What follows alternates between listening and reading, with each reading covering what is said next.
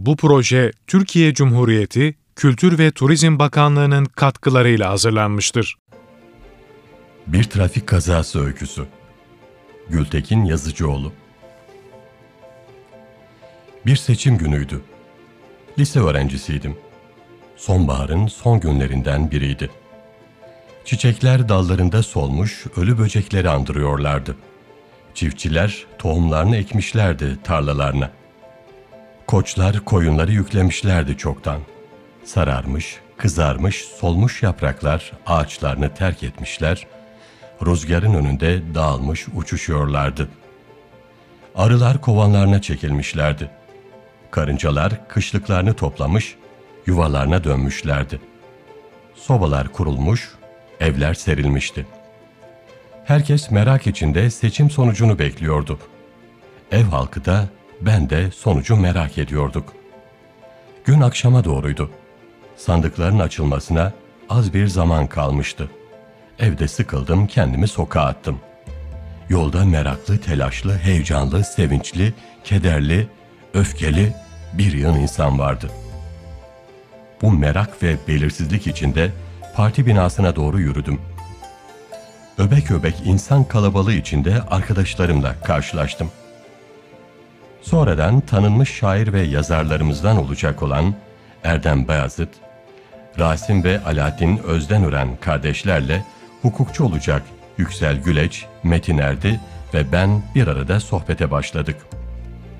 Kısa bir süre sonra birden seçim sandığı getirmeye giden bir kamyonun kasası içinde tutunmaya çalışırken bulduk kendimizi. Nasıl bindi, kim bindirdi anımsamıyordum. Yıllar sonra Rasim'den öğrendim. Adaylardan hukuk doktoru olan biri göndermiş bizleri sandık getirmek için. Hiçbir özelliğimiz, yetkimiz, bilgimiz yok. Yaşlarımız 18'den küçük.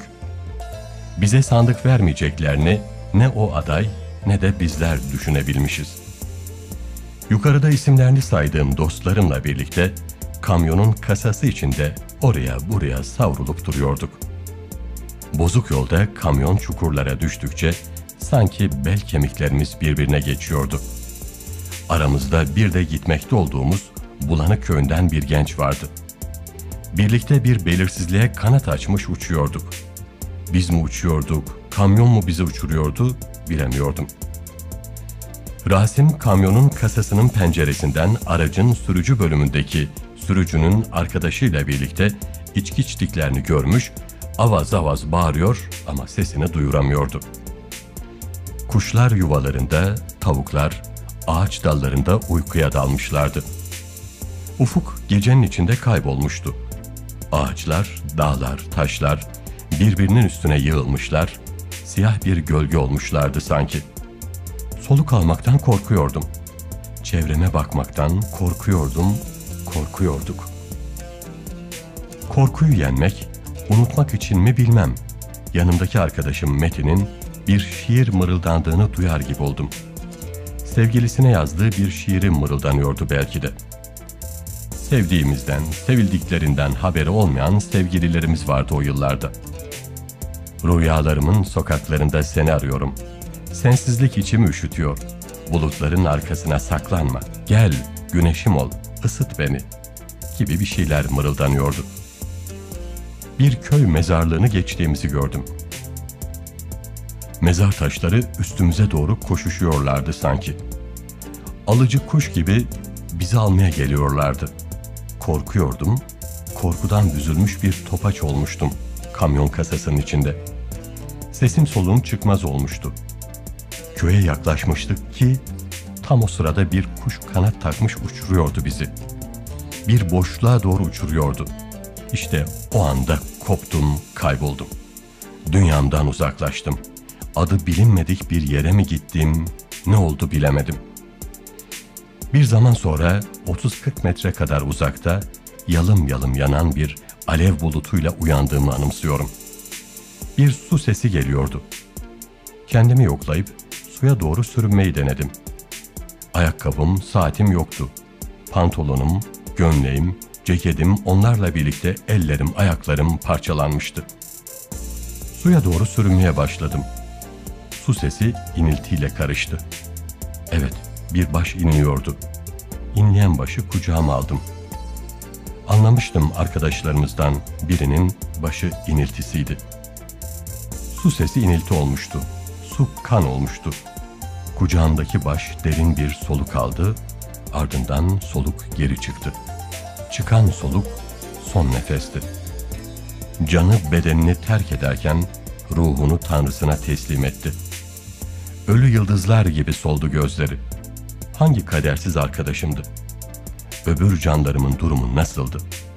Beynimde sorular, yüreğimde acılar birbirini kovalarken ellerim ölünün başını okşuyordu. Saçlarının kıvırcıklığından metin olduğunu anladım. Yandım. Yüreğim bir mangal közle doldu. Dünyam gitti. Ben gittim. Her şey gitti. Her şey yandı, kayboldu. Yakınımızda başlayan yangının yalımı yüzüme vuruyor, ortalığı aydınlatıyordu. Herkes birbirini arıyordu. Ağızlarımızdan çıkan sesler söze dönüşürken sözcükler birbirine karışıyordu. Daha sonra yangını görenlerin bize doğru yaklaşan ayak seslerini ve köpek havlamalarını duydum. Köylüler el fenerleriyle koşuşurken olayı ve yerimizi haber vermeye çalışan ıslık sesleri ve çığlıklar birbirine karışıyordu. Biraz sonra doluştular çevremize. Bizleri teskin etmeye çalışarak olay yerinden uzaklaştırmaya çabaladılar. Arkadaşımız orada kalmıştı. İkide bir sanki onun gelmesini bekler gibi durup durup arkamıza bakıyorduk. Ağlamak istiyorduk, ağlayamıyorduk. Gözyaşlarımız kanımıza, yüreğimize akıyordu sanki. Kimimizin ayakkabısı, ceketi, saati orada kalmıştı. Ölen arkadaşımıza bekçilik etmek istercesine kimimiz birini kaybetmiş tek ayakkabıyla birilerimiz yalın ayak yürüyorduk. Elbiselerimiz paramparça olmuştu. Herkes bir şeylerini yitirmişti. Hepimiz arkadaşımızı, can yoldaşımızı yitirmiştik. Bir süre sonra jandarmalar geldi omuzlarında piyade tüfekleriyle. Bizleri önlerine kattılar. Karakola gidecekmişiz. Sanki kamyonu deviren bizdik. Yaramıza beremize bakmadan hızlı adımlarla bizi karakola götürmeye çalışıyorlardı. Her yerimiz ağrıyordu. Kolumuza, bacağımıza, şuramıza, buramıza batan dikenlere taş parçalarını aldırış etmeden jandarmalar bizi bir an önce karakola götürme uğraşı içindeydiler. Karakola geldik. Her şey bir iki saat içinde olup bitmişti. Karakolun dışındaki hasır iskemlelerde otururken birer birer ayakta sorgumuz alınmaya başlandı. Komutan bizi sorguluyor, yazıyor, geceyi uzatmak istercesine sordukça soruyordu. Okulumuzu, sınıfımızı, ilgili ilkisiz her şeyi sordu. Ayakta durmaktan yoruluyor, gövdemizin ağırlığını biraz bir ayağımıza, sonra öteki ayağımıza veriyorduk. Tek sormadığı kaza yapan sürücünün kim olduğu, nerede olduğu, yanında kimsenin olup olmadığıydı. Sürücü ve arkadaşının kim olduğunu, kimler olduklarını ve nerede olduklarını. Olaydan sonra kaçtıklarını öğrendik. Hepimiz panik içindeydik. Ben sızlanmaya, yeniden ağlamaya başlamıştım. Erdem benim sızlanmamdan huzursuzlandı. Arkadaşım sen ailene kavuşursun, bizler de kavuşuruz. Asıl sorun ölen arkadaşımızın ailesine ne diyeceğiz? Ben ne diyeceğim? Sen ne diyeceksin? Onlar ne diyecek? diye söylenmişti. Sorgumuz bittiğinde horozlar ötüyor, karanlık yerini aydınlığa bırakıyordu. Çobanlar sürülerini köpekler eşliğinde yayılıma götürürlerken, kadınlar köy çeşmesinden evlerine su taşımaya başlamışlardı. Damlardan, bacalardan dumanlar tütüyordu. Oldukça acıkmıştık. Köy ahalisi iktidar partisinden olmadığımızı öğrenmişler, bize ilgi göstermemişlerdi. Bütün ilde iktidar partisi seçimi kaybetmiş, bulunduğumuz Bulanık köyünde ise kazanmıştı. Bizim partiden olan bir ailenin 11-12 yaşlarındaki çocuğu bizlere bazlama getirmişti. Şehirde analarımız, bacılarımız kazayı ve yanlış da olsa ölüm haberimizi duymuşlar, ölülerine ağıt yakmaya başlamışlardı çoktan. Birer ikişer komşular, dostlar evlere dolmaya, kendi dünyalarına göre olayı yorumlamaya, haber üretmeye başlamışlardı. Seçim sonucu da belli olmuş. Bizim parti tulum çıkarmış. Yani milletvekilliğinin tamamını kazanmıştı. Yenik Parti'nin milletvekili adayları senlik benlik kavgasına düşmüş, sonuçta hepsi de kaybetmişti. Aslında Maraş'ın dışında onların partisi iktidar olmuştu. Zaten de iktidardaydılar. Kazananların mutluluktan, kaybedenlerin üzüntüden olsa gerek bizlerden haberleri yoktu. Bizi oraya gönderen hukuk doktoru abimiz de bizlerle hiç ilgilenmedi, aramadı, sormadı. O günlerde şehirde bir iki tüccarın, toprak ağalarının, birkaç feodal ailenin ve bir kısım politikacının dışında pek özel araç yoktu. Halk eşek, at kullanırdı. Bağına, dağına, köyüne, kasabasına gitmek için. Taşıma işleri içinde kamyonlar vardı. Bağcılar da kamyon kasasına doluşarak tavukları, kafeste keklikleri, koyunları, keçileri, üzüm, incir sepetleri ve et, ekmek çıkınlarıyla toz içinde sabah şehre gelip akşam bağlarına dönerlerdi yaz günleri.